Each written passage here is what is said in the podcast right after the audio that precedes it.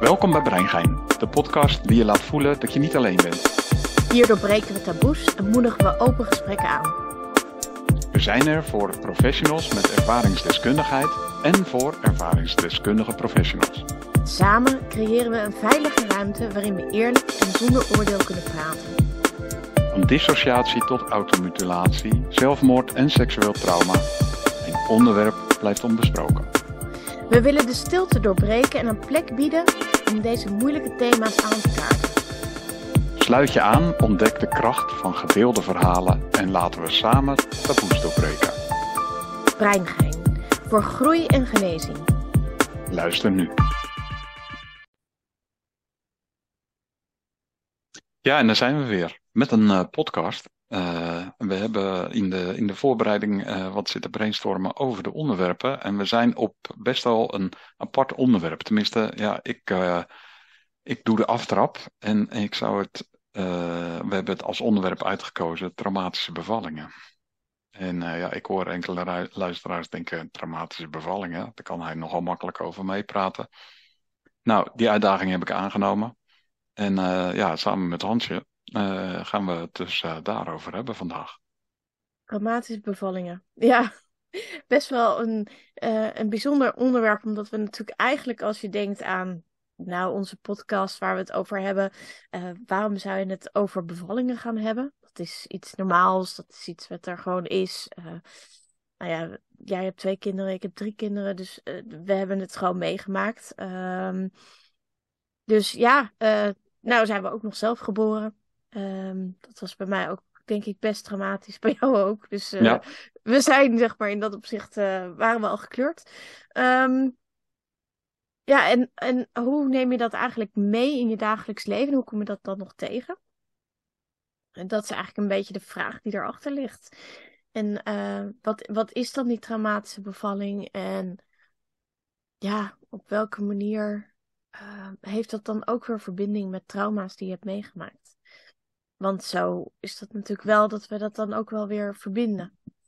Um, ja, ons hoofd is daar razendsnel in. Ja, joh. en dan kom je dus inderdaad op zo'n fantastisch onderwerp: traumatische bevallingen. Uh, ja. Beginnen we bij onze eigen bevalling? Nou ja, dat is misschien wel een uh, goed uitgangspunt. Uh, de manier waarop je ter wereld komt is nogal veelzeggend over, uh, over waar je start, zeg maar. Mm -hmm. Ja, en als je met mijn podcast hebt meegeluisterd, dan zou je van mij kunnen zeggen: ja, ik, was, ik kwam eigenlijk uh, niet levend ter wereld. Uh, mm -hmm. ik, had, ik was wel levensvatbaar, maar ik ademde niet toen ik uit mijn moeder kwam.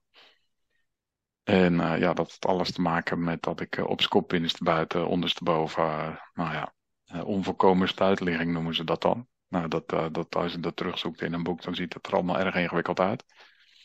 En ja, dat was in mijn tijd, dat was zeg maar nog net geen jaren zeventig was dat een soort van uitgangspunt van, nou ja, dat doen we wel even thuis.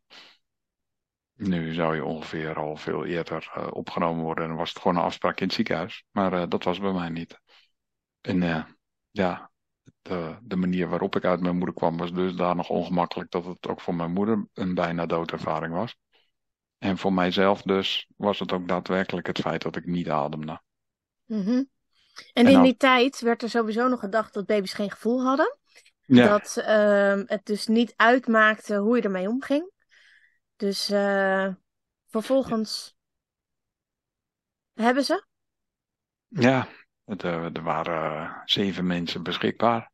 Want alles was oud en krakkemikkerig en had wel weer een vervangende of inleidende. Dus we hadden een hulpverpleegkundige en er was een, een, een hulpverloskundige en er was bij de huisarts was er. Dus ja, ik heb in een, uh, in, een, in een regressie wel eens een keer gezegd, ja, het ging volgens mij over het getal zeven. En toen bleken er inderdaad ook daadwerkelijk zeven mensen bij mijn bevalling aanwezig te zijn.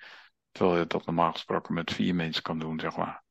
Dus dat is. Was je vader er ook? Ja, dus mijn vader, mijn moeder. En dan heb je normaal gesproken een verloskundige en een verpleegkundige. Maar uh, de, de, de arts die erbij was, omdat het toch wel heel erg spannend was. Uh, die had nog een hulpje en de verpleegkundige had een hulpje en de verloskundige had een hulpje. Dus we zaten daar echt met een full monty bezetting. In een tijd dat je de ziekenauto daar nog niet voor belde, want dat, ja, dat was niet nodig. En ik ging ik tel er nu negen. Nou ja, goed, dan ga ik misschien wel heel erg hard. Maar ik weet dat. Uh, dat Nee, maar echt serieus. Ik heb het idee dat je jezelf niet meetelt in het verhaal en je moeder. Ah, nou ja, goed, dat, dat zou kunnen hoor. ga ik het nog een keer natellen.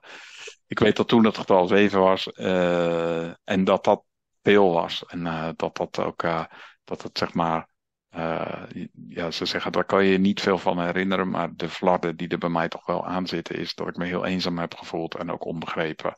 Dat ik niet duidelijk kon vertellen wat ik nodig had. Tenminste, ik kon nog niks zeggen. Ik kon niet eens brullen. Dat kwam pas later.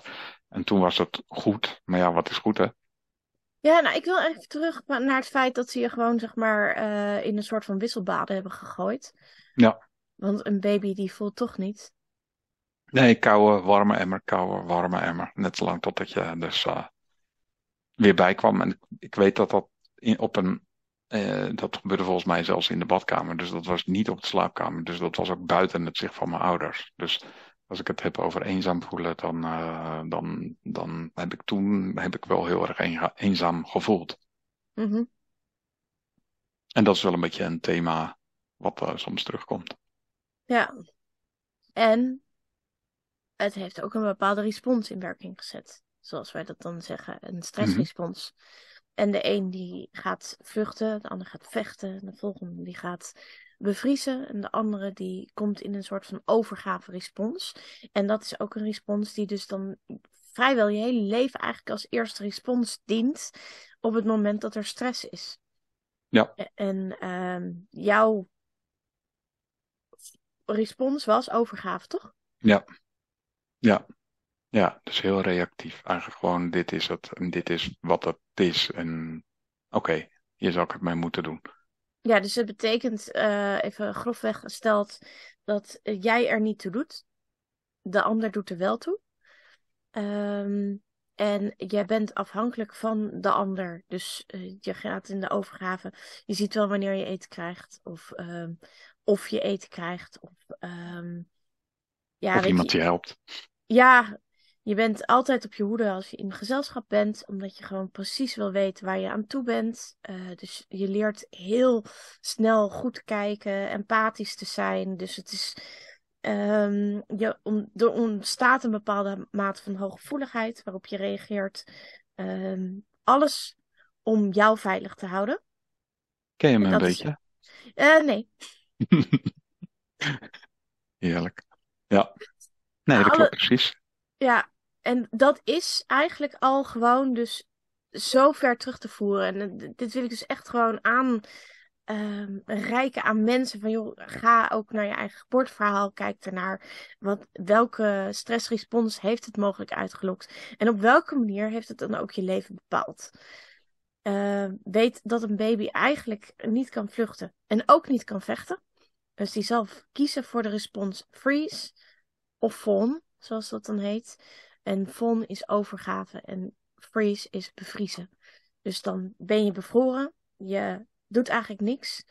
Um, en je bent eigenlijk alleen maar.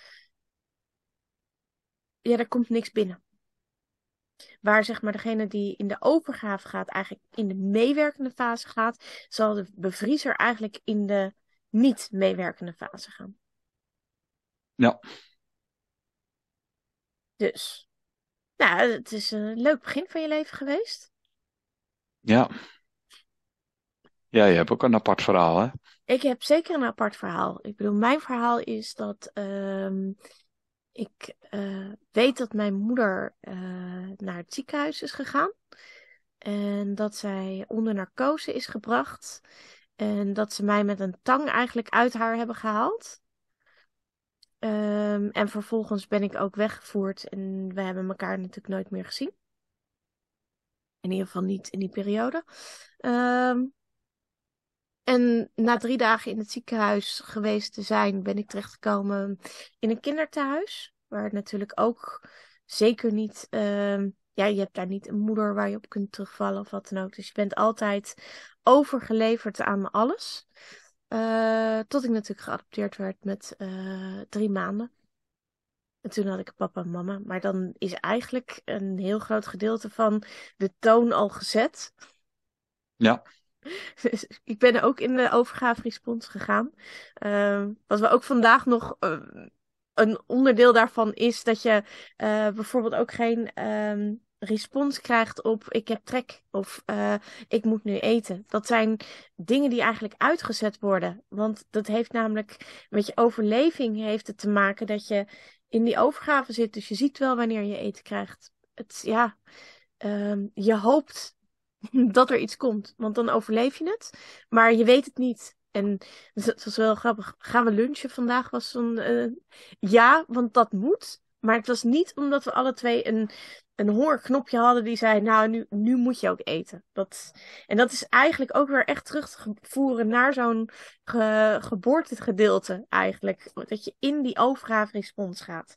En ook ik heb heel erg geleerd om uh, mijn omgeving in te schatten. Uh, um, te kijken van joh, um, wat, wat, wat is er gaande? Is er ruzie? Is er spanning? Is er plezier? Uh, dus ja, weet je, dat, uh, dat wordt dan een onderdeel van je leven.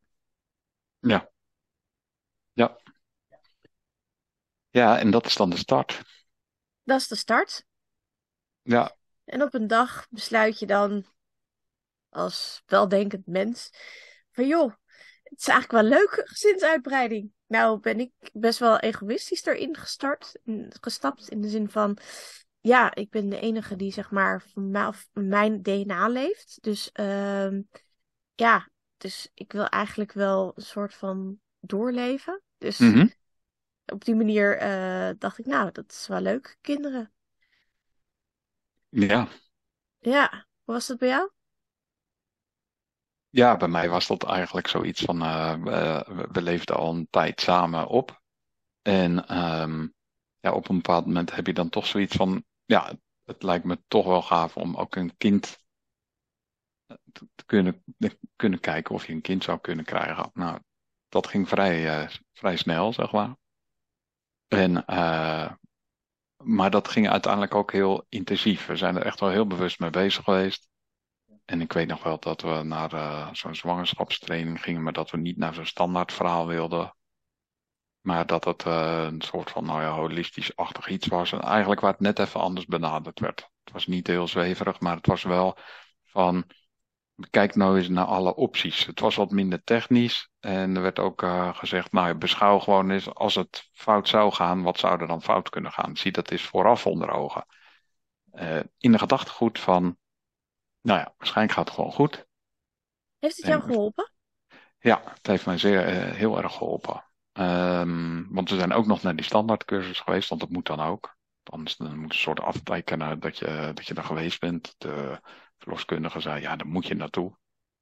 Ja, je kan wel niet gaan, want dan krijg je geen aantekening in. Dan zeggen zij, ja, dat gaat toch niet helemaal goed. Net zoals die luiercontroles en zo, wat je allemaal in huis moet hebben. Nou, allemaal heel goed bedoeld. Uh, maar um, ja, we hebben daar eigenlijk ook wel na leren denken over ja, wat als het niet goed gaat. Mm. En niet als uh, zwartdenker, maar gewoon van, ja, wat zou er dan kunnen gebeuren en wat zou je dan willen? Mm -hmm. Ik ben ook naar die puffclub geweest. En ik noem het ook echt een puff- en klaagclub. Want ik, ja. ik, ik, heb het dus niet afgemaakt. Het lukte me niet. Ik vond het werkelijk walgelijk. De meeste vrouwen... Ik, ben, ik was natuurlijk 24 toen ik zwanger was. Dat is eigenlijk in een verhouding vrij jong. Mm -hmm. um, dus op die puffclub waren dus allemaal van. Ze waren, begonnen allemaal bij 34, geloof ik. En ouder waren ze. En het was alleen maar geklaag. En geklaag over dit. En geklaag over dat. En ik had echt zoiets van: jongens, we zijn niet ziek, we zijn zwanger. Ik bedoel, klaar. Kunnen we er nu mee stoppen? Ja, tuurlijk heb ik ook pijn. Ik bedoel, dat, je groeit als een gekko, weet je wel. Dat is niet iets wat, wat ongevoelig is in mijn lijf. Maar ik had echt zoiets van, jeetje, wat, wat een zootje. Oh, nou ja, ik vond het echt wel een zootje. Ja, ja, ja wij hadden zeg maar... Oh, Daan is mee geweest naar zo'n zo'n zo'n partnerdag, weet je wel, dat je dan ook samen ja. moet. En ik zei tegen hem, ik wil niet meer, ik wil niet meer. Na die dag zei hij, ik snap het, je hoeft niet meer. nou ja, precies, dat is natuurlijk het hele verhaal. Wij hadden zeg maar die cursus die we zelf hadden uitgekozen, ook zelf betaald en dus er gewoon naartoe gegaan. Dat was in een heel klein verband met uh, uh, drie of vier uh, meiden en jongens. Dus die uh, als ouder, als nieuw toekomstig ouderstel daar zeg maar uh, iets van wilde leren kennen. Dat was voor allemaal de eerste, het eerste kindje, dus dan kan je ook daar wat over spreken. Heb je daar nog contact mee met die mensen? Nee, volgens mij niet. We hebben toen wel een reunie gehad toen nog daar, maar dat, uh, daarna eigenlijk niet meer. Ja, eigenlijk best wel raar, maar het was voor toen heel prima, zeg maar. En toen kwam ik inderdaad bij, zoals jij dat dan populair noemt, de Puffclub. En toen viel het mij op we waren gewend van ja, die papa's waren er altijd. Want bij elke cursusdag was je daar gewoon. En het waren een stuk of acht of zeven avonden. En toen zat er ineens, zaten er allemaal gasten op zo'n papadag. Want dat is dan inderdaad zo'n speciale. Die zitten daar dan heel onbetrokken te zijn. Dat ga ik echt niet doen. Ga echt niet de buik vasthouden. Of uh, nou, bekijk ze maar lekker. En straks ben ik er niet. En uh, alleen maar weerstand. Dat ik echt zoiets had van oké, ik geloof dat er nog meer dagen waren. Daarna ook nog voor mensen die, nou ja, nog ingewikkelder, uh, la la la. Dan kon dat. Uh, tweelingen of weet ik wat kregen dan nog extra begeleiding. We zijn er toen ook uh, nou, vrij snel mee klaar geweest toen. Ja. ja. en dan, dan is het uur u is daar. En ik weet nog dat het allemaal super spannend was. En tegenwoordig bel je elkaar met een mobiel, maar ik had niet eens een mobiel. Ze kreeg een pieper mee en die pieper die ging dan bij een bepaalde code. En die code die werd dan op een bepaald moment vier keer uitgezonden. Dus ik dacht, oh, dat is super paniek. Maar dat viel wel mee. Maar ja, uiteindelijk was het wel uh, in de. In de, de, de, Francisco was met het ziekenhuis toegegaan en uh, het moest een keizersnee worden. Dat hadden ze dan wel gezegd. Want Marius was al best al een tijd over tijd. En de, ja, hij moest komen. En dan merk je ineens hoe, eh, hoe dat werkt. Je bent nieuw en je zei, heb je wat gehad aan die cursus? Ja, daar had ik wel wat aan gehad. Want uh, de cursus die we hadden gehad was van, denk eens heel anders. En op een bepaald moment staan er dan toch uh, twee verpleegkundigen in de kamer en die zeggen, wat als je over tien minuten een kind hebt? Toen zeiden wij, nou, dan moesten we daar maar voor gaan. Want ja, het was zo dat het hartje viel ze nu dan weg. Uh, de verpleegkundige merkte, werd ook wat zenuwachtiger. En uh, ja, je voelt ook wel eigenlijk de benauwdheid die je kind voelt. En misschien voelde ik dat ook nog wel verplaatst. We hadden het er net over hoe je verbindingen legt in je hoofd. Maar ik voel me er zelfs al, zeg maar, een soort van, ja, benauwd bij. En toen werd er dus een spoedkeizersnee. Mm -hmm. En dan gaat reet erop. Mm -hmm. En dan voltrekt zich als een film die heel langzaam draait, waar heel veel beeldjes in zitten. Dat je in de lift, uh, nee, ga stap maar niet in de lift, we gaan met de trap, want dan ben je er eerder dan de lift. Uh, ik uh, geef mij de fototoestel maar, ik maak de foto's wel. Kijk maar niet naar wat er allemaal gebeurt in het gebied van die keizersnee, want dan vallen zelfs de stoerste mannen nog om. Ik weet nog dat Degene die hielp, eh, die leek een beetje op Annika van Opsporing Verzocht. Mm Dat is best uh, ja, gewoon een, een vrouw die goed doortastend uh, uit kon leggen wat er was. En ja, daar luisterde ik maar naar. Want ik dacht, ja, ik wil er wel bij zijn. Mm Dus dat is precies gelukt. Maar het was dus wel, uh, ja, het was een heftige, een snelle keizersnee. Maar er werd ook veel bloed verloren. Dus ja, ja, zal ik dat laatste stukje ook maar vertellen. Uh, toen we weer terugkwamen, uh, was uh, Marius niet te groot en nogal onderkoeld. Dus die lag met drie kruiken in bed. En hij is 18 augustus geboren. Het was echt niet koud. Dus, en toch drie kruiken. En ja, Francisca die was best wel ja, zwak. Ja, een beetje gelig zelfs. Dus wordt er geprikt, geprikt, nog een keer geprikt. En wordt er gezegd, ja, dat kan niet. Zo'n laag ijzergehalte, dat kan niet. Maar ja, als ze dan de tweede keer binnenkomen met drie zakken bloed, van deze gaan we er even in pompen, dan heb je zoiets, oké. Okay. Uh, is dit nou een herhaling verzetten? Mm. Uh, gaat zij het ook trekken of niet trekken? Ja, nou ja, ik kende Francisca al goed. Ik denk dat gaat wel goed.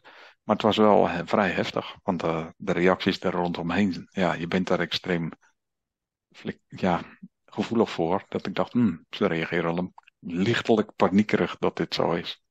Mm En ik weet wel dat, uh, dat, die, dat, die, dat die periode wel heeft gezorgd dat we heel dicht bij elkaar waren.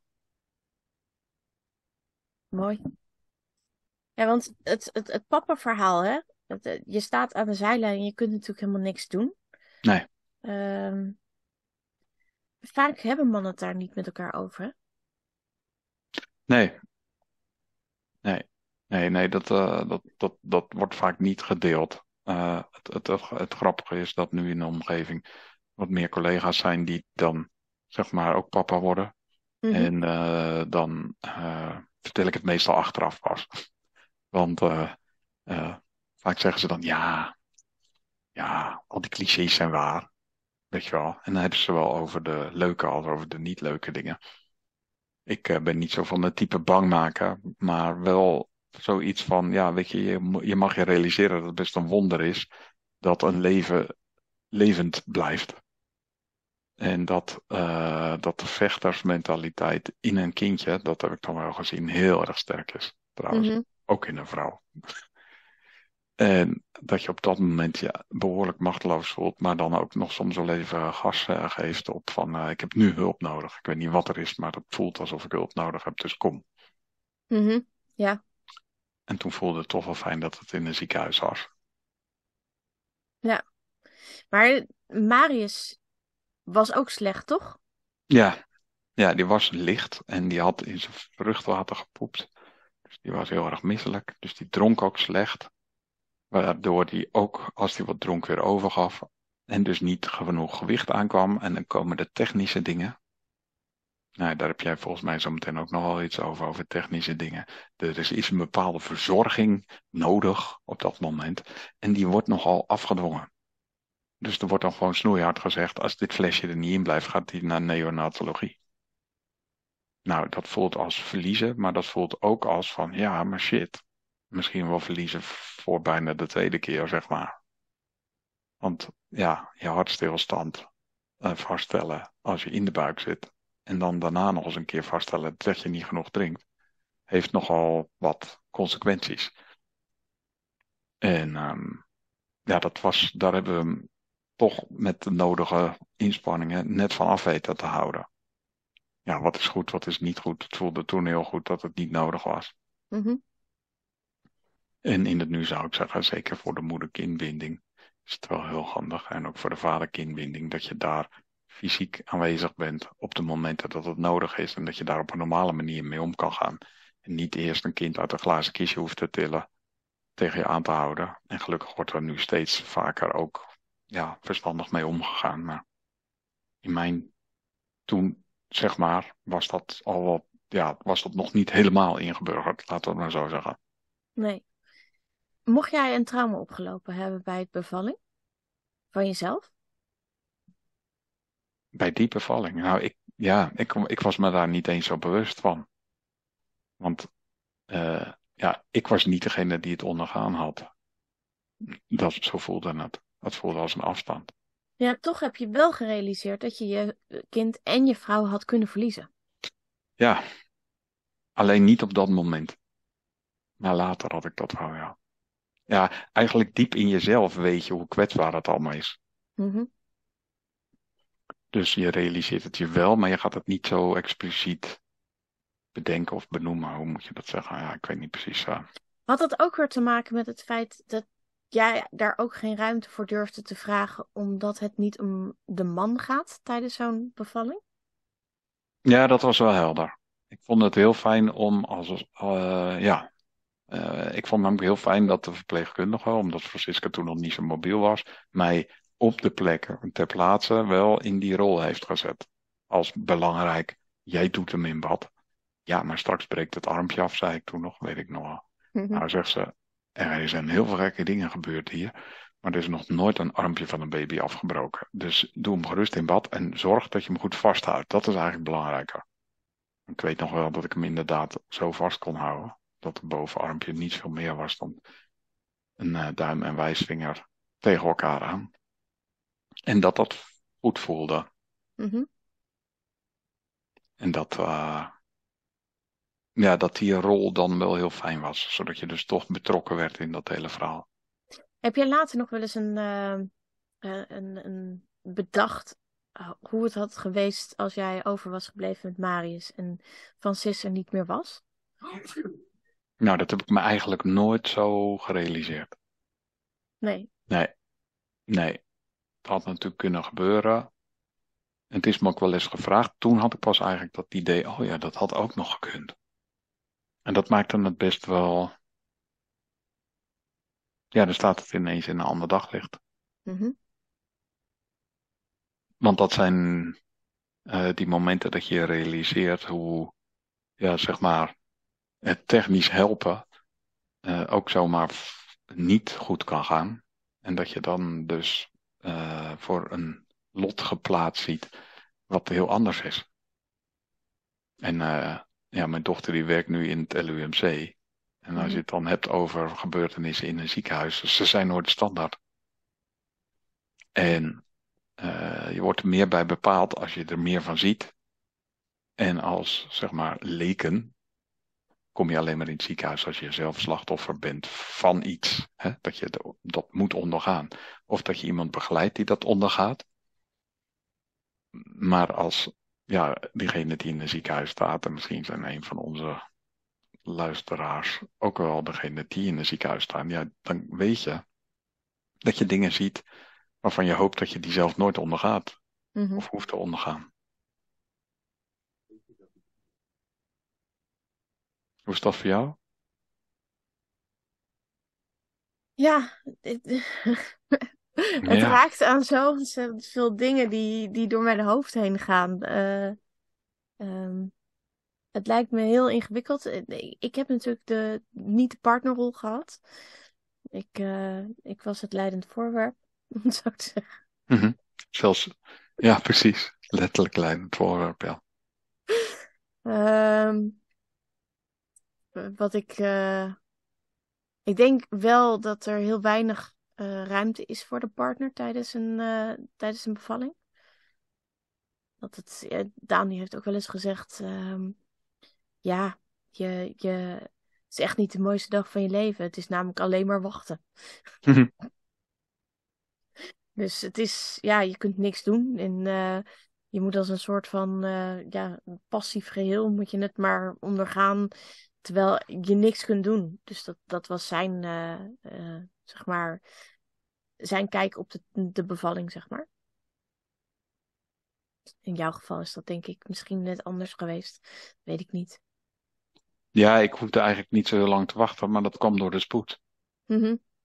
En ik vond het sowieso wel heel spannend allemaal, dus de tijd vloog, weet ik nog wel. En ik ben heel goed begeleid, dus dat, eh, dat is misschien ook nog wel. Ja, ik wilde ook graag begeleid worden. Ik liet me graag leiden daarin, omdat ik wel zoiets had van ja, ik ik heb hier niet, ik heb hier niet de ervaring in. Ik wil het graag allemaal meemaken, maar ik weet nog niet precies hoe. Mhm. Ja. Ja, de, de tweede bevalling bij mij, eh, dus het tweede kindje dat geboren werd, die is een spoedkeizersnee geweest. Dus daarin kan ik natuurlijk wel refereren aan ehm, hoe het is om, eh, zoals ik dus altijd zeg, van joh, je komt aan op zo'n OK tijdens je persweeën, want ik had echt pers persweeën, maar ik had niet genoeg ontsluiting. En eh, het kindje was in de stress, dus dan wordt het zeg maar allemaal overgenomen en dan word je weggereden. Gewoon hup de liften in, voor dit weet ben je beneden en dan wordt er tegen je gezegd, gaat u even recht zitten? Ik vond het echt humor. Echt, en dan moeten we even stilzitten. En ik heb echt gevraagd of op dat moment, of, of, of dat echt de bedoeling was, of dat het een grapje was. En het was geen grapje, het was bloedserieus. En ik zeg, nou, als je het niet erg vindt, dan graag tussen twee persweeën in. Nou, ik Ja. had keurig recht gezeten. En op een gegeven moment, dan eh, wordt het er echt ingespoten. En het enige wat je krijgt, is dat je gewoon in Jezus stand wordt geklapt. Je armen worden aan alle kanten vastgelegd. En ehm, ehm, de, de- alle infusen worden ingestoken. En weet ik veel allemaal. Voordat je het weet, eigenlijk ben je gewoon overgeleefd aan alles. Op zich is dat eigenlijk al best wel traumatisch. Ik bedoel, eh, je hebt geen enkele zeggenschap. Het gaat alleen maar om het kind op zo'n moment. Natuurlijk ook om jou, want ik bedoel, eh, het kind moet eruit. Ehm, maar ja, het is, weet je, bevallen hier in het Westen is toch een soort van ehm, niet meer iets waarmee je echt verbonden bent met het oer. En eh, het wordt heel snel medisch wordt er ingegrepen. En, ehm, noem maar op. Dus het is wel echt heel erg ondergaan. Dus, En hoe was dat voor jou? wat? Ja, dat ondergaan. Ja, walgelijk. Je weet één ding, op het moment dat je een kind in je buik hebt, moet, komt het moment dat er een bevalling komt. En ehm, dat is ook iets waar je op voorbereidt. En ik denk dat ik ehm, sowieso heel gedissocieerd daarvoor moest zijn om het te, te kunnen ondergaan. Ik was ook vrij onbereikbaar. Ik deed het zelf wel. Mhm. Dat weet ik me nog te herinneren. Ehm, dus op die manier. Ja. Ja, dat kan ik me heel goed voorstellen. Nou, een van de dingen die ook niet goed uitgevraagd wordt, is of er ehm, in het verleden ook ehm, seksueel misbruik heeft plaatsgevonden. Mhm. Ik bedoel, dan is zeg maar eh, mensen die zomaar aan je gaan zitten, want dat is natuurlijk wat er gebeurt. Die allemaal dingen in je stoppen, handen die er doorheen gehaald worden en weet ik veel allemaal. En soms, het was in het LMC waar ik ben bevallen drie keer. En dat is ook niet een, eh, een, een ziekenhuis wat zegt van, nou, we hebben één arts. En dat is het enige waarmee je te maken hebt. Nee, we hebben hier nog drie eh, leerartsen. Die mogen ook allemaal wel even voelen, toch? En eh nou hebben we nog een zootje verpleegkundigen. Die komen ook nog even langs. Dus ik heb op een gegeven moment geteld dat bij de eerste bevalling die ik deed, dat er dertien mensen en, en zeg maar actief hebben deelgenomen aan zeg maar ehm, aan het infiltreren van mijn lijf. Ja. Ja, en dan zonder die vraag. Tuurlijk. Ja, de vraag wordt gesteld, mag ik? Maar niet van, heb je misschien trauma meegemaakt? Nee. Nee, en, en, er wordt ook niet eens gevraagd, mag ik? Er wordt gewoon gezegd, eh, volgens mij heeft het kind stress. Mhm. Dus jij wil het beste voor je kind, daar gaan wij van uit. Dus dan is dit wat je gaat on- ondergaat. Mhm. Ja. Ja. Ja, voor mij was het in Leiderdorp. En dat was een iets kleiner ziekenhuis. En de tweede bevalling was ook keizersnee. En die was wat minder hectisch, maar liet wel iets langer op zich wachten. Dus was wel zoiets van. Maar toen merkte ik dat met de geschiedenis die we meenamen er wel beter geluisterd werd. Mhm. We hadden zelfs dezelfde verpleegkundige die meeging naar de OK. En die zei nog een keer die neus uitspuiten. Want die wist hoe lastig het voor Marius was geweest om dat te doen. En Ilse werd toen geboren en had zoiets van, dat wil je niet nog een keer meemaken. En je hebt geen idee. Op dat moment, het ging heel voorspoedig en het ging heel super en er werd heel goed geluisterd. Maar het blijft Mhm. even goed wel heel spannend allemaal. Het is eh, echt een technisch hoogstandje, maar ook wel technisch bevallen, zeg maar. Inderdaad. Dus ik kan me best voorstellen wat je dan zegt. Ja, nou ja, een, een natuurlijke bevalling is natuurlijk, ehm, daar zitten ook gewoon technieken aan vast.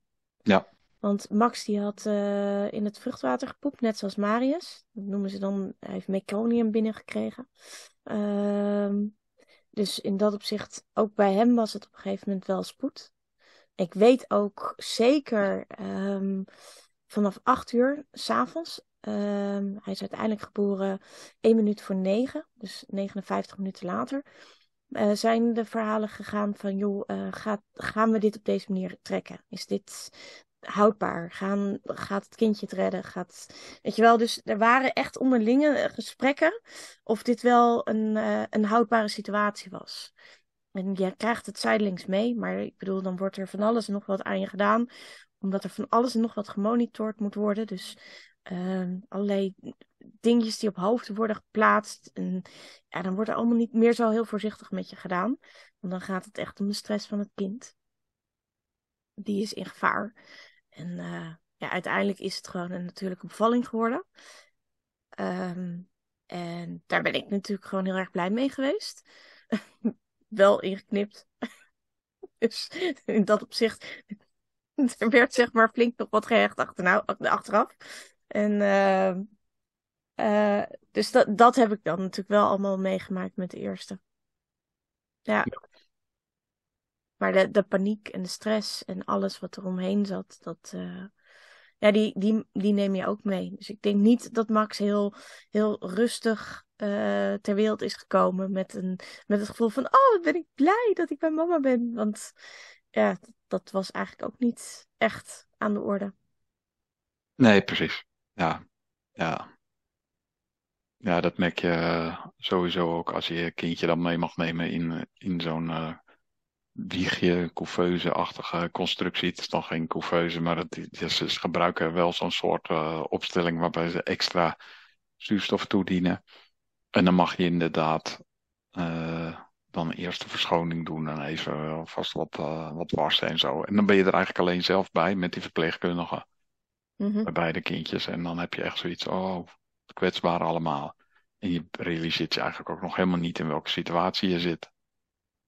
Ik weet wel dat ik uh, warste en dacht van, uh, ja, oh, oh ja, dit, dit, dit is haar dan, dit is hem dan. ja, dat is echt heel, heel bijzonder. Mm-hmm. Pas later, ja, als je dan hebt over hechting, het is bijna onwennig, zeg maar, aan het begin.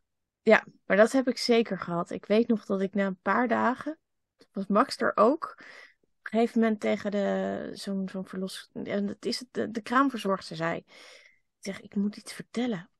Ik, ik durf het eigenlijk niet zo goed te zeggen. Maar ik vind hem wel leuk en zo, hè. Maar dat, dat overlopen van liefde, ik zeg, dat heb ik helemaal niet zo. En ik vind dat heel raar, want ik, ik, ik hoor dat en lees dat en al dat soort dingen. En ik, ik vind het eigenlijk nog een beetje onwennig en raar. En toen zei ze tegen me, nou, dit heeft dus 80% van de ouders. En hier praten we niet over. We praten over die 20% die meteen al helemaal ah, in de wolken is. En op die roze wolk leeft. Met zo'n babytje en weet ik van wel. En ik had zoiets ja, ik vind hem leuk. En er is ook niet iets waarvan ik dan zeg van ja, het loopt niet goed. Nee. Maar dat, ik, ze zegt ja, weet je, je moet gewoon aan elkaar wennen. Ja. Of je het nou wil of niet, je zult een soort een bepaalde band moeten opbouwen. En dat, dat neemt gewoon even tijd. Ja. Ja. Ja. Ja, want dat geloof ik ook heel erg. Ja, dus dat... Gewoon die, uh, die inleerperiode er wordt heel anders over gesproken dan dat het in werkelijkheid is. Ja. Dus ik kan me voorstellen dat voor kinderen, hè, ik was er zelf heen, dan merk je al wat een impact dat kan hebben op het moment dat je überhaupt op de wereld stapt. Mm Wordt geholpen, zoals we het dan zo mooi noemen. En uh, het moment dat je je realiseert van, uh, ja, dit is het. Weet je wel, hier ben ik dan. Ja. En hoe word je dan geholpen op dat moment? En um, als we nu nog even de terugkoppeling maken, hè, traumatische bevallingen. Mm -hmm. um, op welke manier, zeg maar, speelt de bevalling nog een rol in het huidige leven voor jou? Um, dat ik weet hoe, hoe kwetsbaar eigenlijk leven is.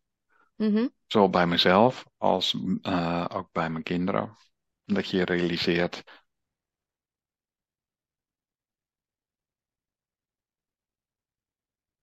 We hebben er zelfs een, uh, een, uh, een challenge van gemaakt, leef.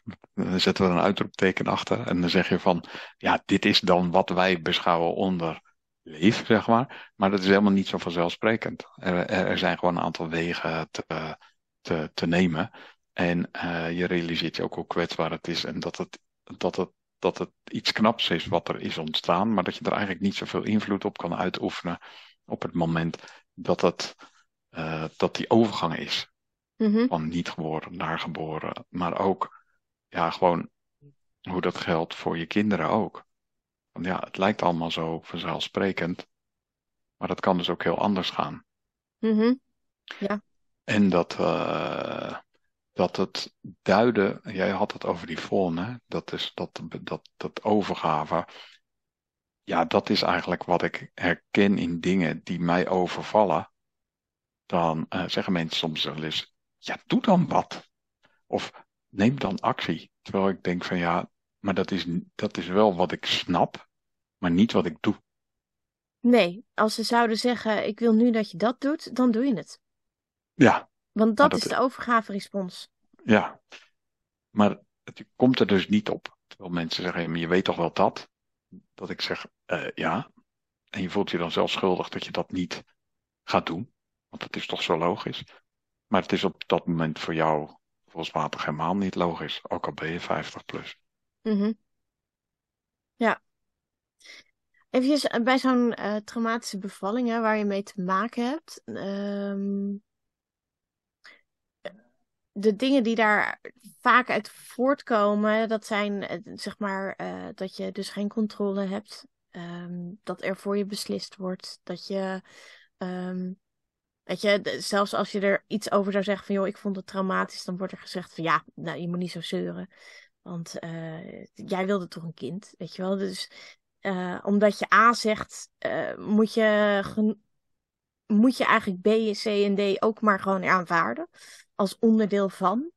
Ehm, daardoor wordt er denk ik ook heel weinig over gesproken, omdat er gewoon heel vaak wordt gezegd van joh, je hebt aangezegd, jij wil die, dat kind, dus de consequenties zijn dat je het moet ondergaan. Dat, uh... En ik denk toch dat daar nog wel een wereld te winnen in valt. Dat, uh... dat ik, ondanks dat uh, ik het ehm, min of meer als egoïstische keuze natuurlijk een kind wilde. Uh, dat niet betekent dat ik ook meteen wil dat iedereen mijn lijf maar op een bepaalde manier betast. Zonder dat daar even gevraagd wordt van joh, zou je het fijn vinden als ik dit doe? Nee. ik, heb, ik weet dat ik tijdens die bevalling heel vaak heb gevraagd, is het echt nodig? Je gaat nu weer iets doen. Is het echt nodig? Want voor mij hoeft het niet. Liever niet. Ja wij, ja, wij vinden het wel nodig. Ik zeg, kun je me uitleggen waarom? Ik heb dat zo vaak gevraagd. En daar krijg je dan ook op heel veel momenten ook geen antwoord op. Dan wordt het gewoon gedaan. Dus je wordt overgenomen. Ja. Ja. Zouden we vaker over dit soort onderwerpen met elkaar moeten praten? Ik denk dat dat wel helpt omdat het toch inderdaad de dingen zijn waar mensen het minder vaak over hebben. Of zich eenzaam in voelen.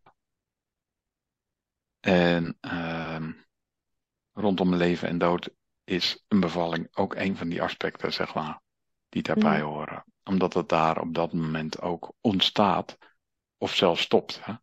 Dat had ja. zomaar gekund. En dat dat dan uh, iets is waar je het dan niet zo makkelijk over hebt.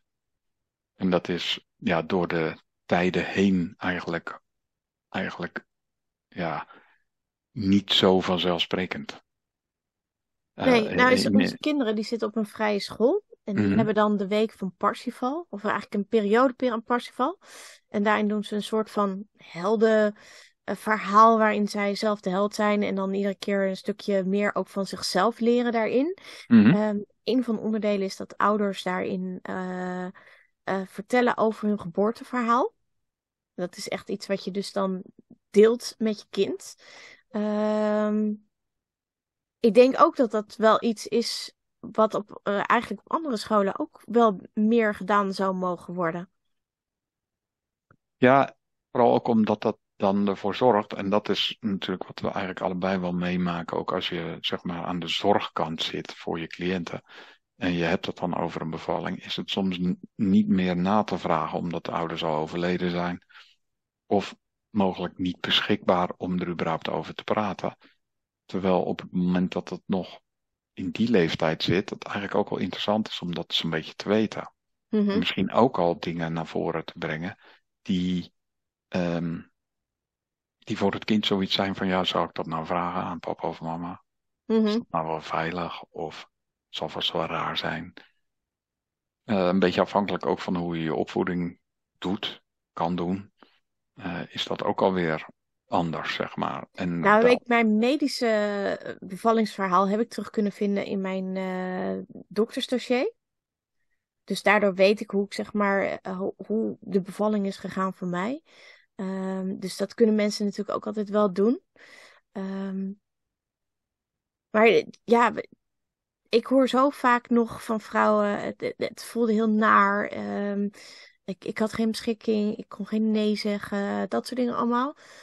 Uh, maar omdat echt gewoon dat kind voorop staat op heel veel punten. Uh, Ik denk dat daar nog best wel een, een wereld is te winnen. Ja. Ja, dat schat ik ook in. En voor ons beroep is het inderdaad heel fijn als er iets meer uh, duidelijk is over je eigen geboorte. Ja, precies. Ja, en je, je ziet natuurlijk dat dat vol continu doorgaat, zeg maar, die ontwikkelingen. Maar ik kan me altijd voorstellen ook, uh, ja, de mensen die er nu voor staan, dat die dan later ook zeggen van ja, dit, dit had nog wel net even iets gestroomlijnder gekund. Of dit had net even iets fijner geweest. En ik denk dat inderdaad, um, als je van de voorgeschiedenis van iemand meer weet dan hoe was het bij jouw familie, uh, hoe was je eigen bevalling, uh, maar ook van ja, hoe zit je überhaupt in elkaar en wat, wat, wat, wat voor ruimte kunnen we je geven op het moment dat het dit of dat gebeurt, of uh, wat moeten wij absoluut van je weten, mm. als dat in het vertrouwen dan nog iets breder kan. Sommige vrouwen houden dus ook aan een bevallingsverhaal ook wel een vorm van um, een verkrachtingsgevoel over. Mm -hmm. um, en dat mag je dan eigenlijk ook niet zeggen. Van mij mag je het zeggen. Ja. Het bagatelliseren van je, van, je, van je bevallingsverhaal. Ja, maar die heeft het veel erger gehad. Die is helemaal doorgescheurd. Noem maar op. Dus um, dus jouw verhaal, ja, weet je, nou ja, de, iedereen moet gewoon bevallen, dus dat, uh, dat zal allemaal wel. Um, victim blaming, die komt echt heel veel voor. Weet je, je hebt er zelf mee ingestemd, jij hebt de verloskundige uitgezocht. Um, je had ook een andere cursus kunnen kiezen, dat heeft die ook gedaan, weet je wel. Um, um, je hebt een laag pijngrens. Dus uh, steeds weer terugleggen op dat soort dingen allemaal. Um, je kunt interventies tijdens je bevalling toch geen verkrachting noemen.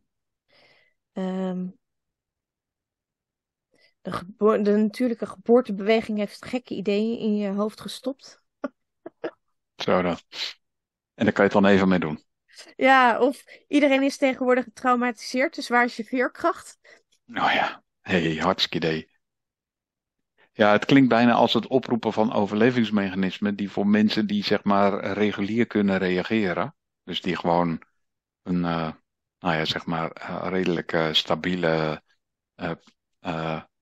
evenwicht hebben in zichzelf, misschien heel logisch klinken, maar er wordt dus geen rekening gehouden met uitzonderingen.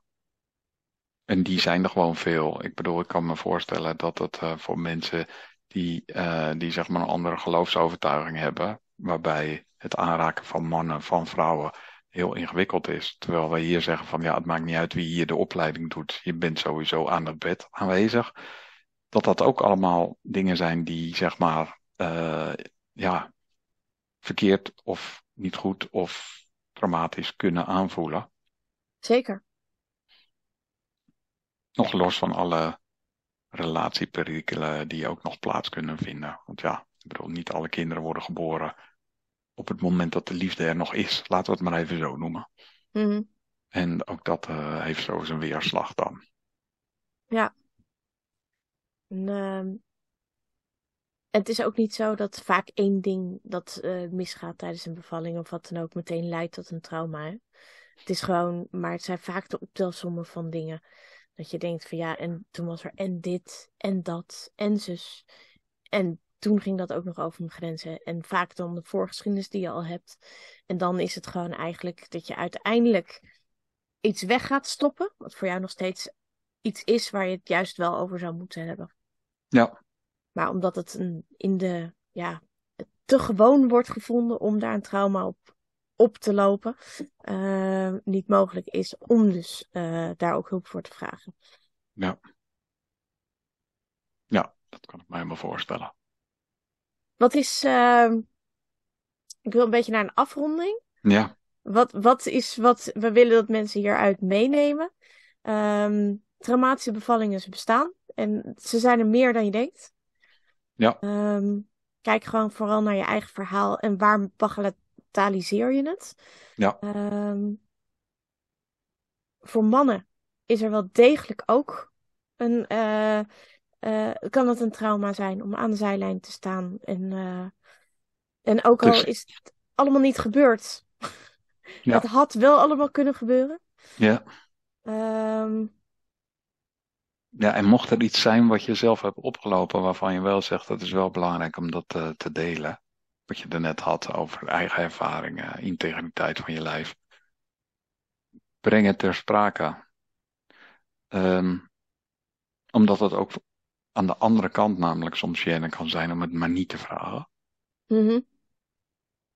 Ehm, omdat je zelf niet weet hoe je ermee moet omgaan. Of, eh, maar dat je dat in ieder geval wel oud in die open gooit.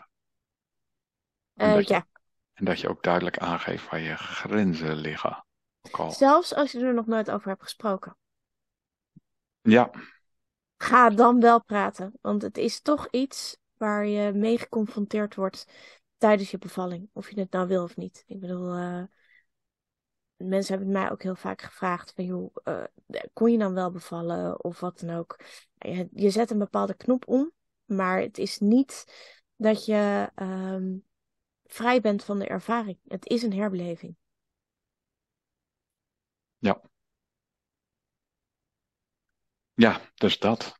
Wees Ja. open, eerlijk. eh, en ehm, schroom niet om het gewoon ter sprake te brengen. Nee, Ook al merk ik dat ik met mijn handje zo heen en weer zit te gaan, dan denk ik, oh ja, het is best spannend. En dat mag je best herkennen.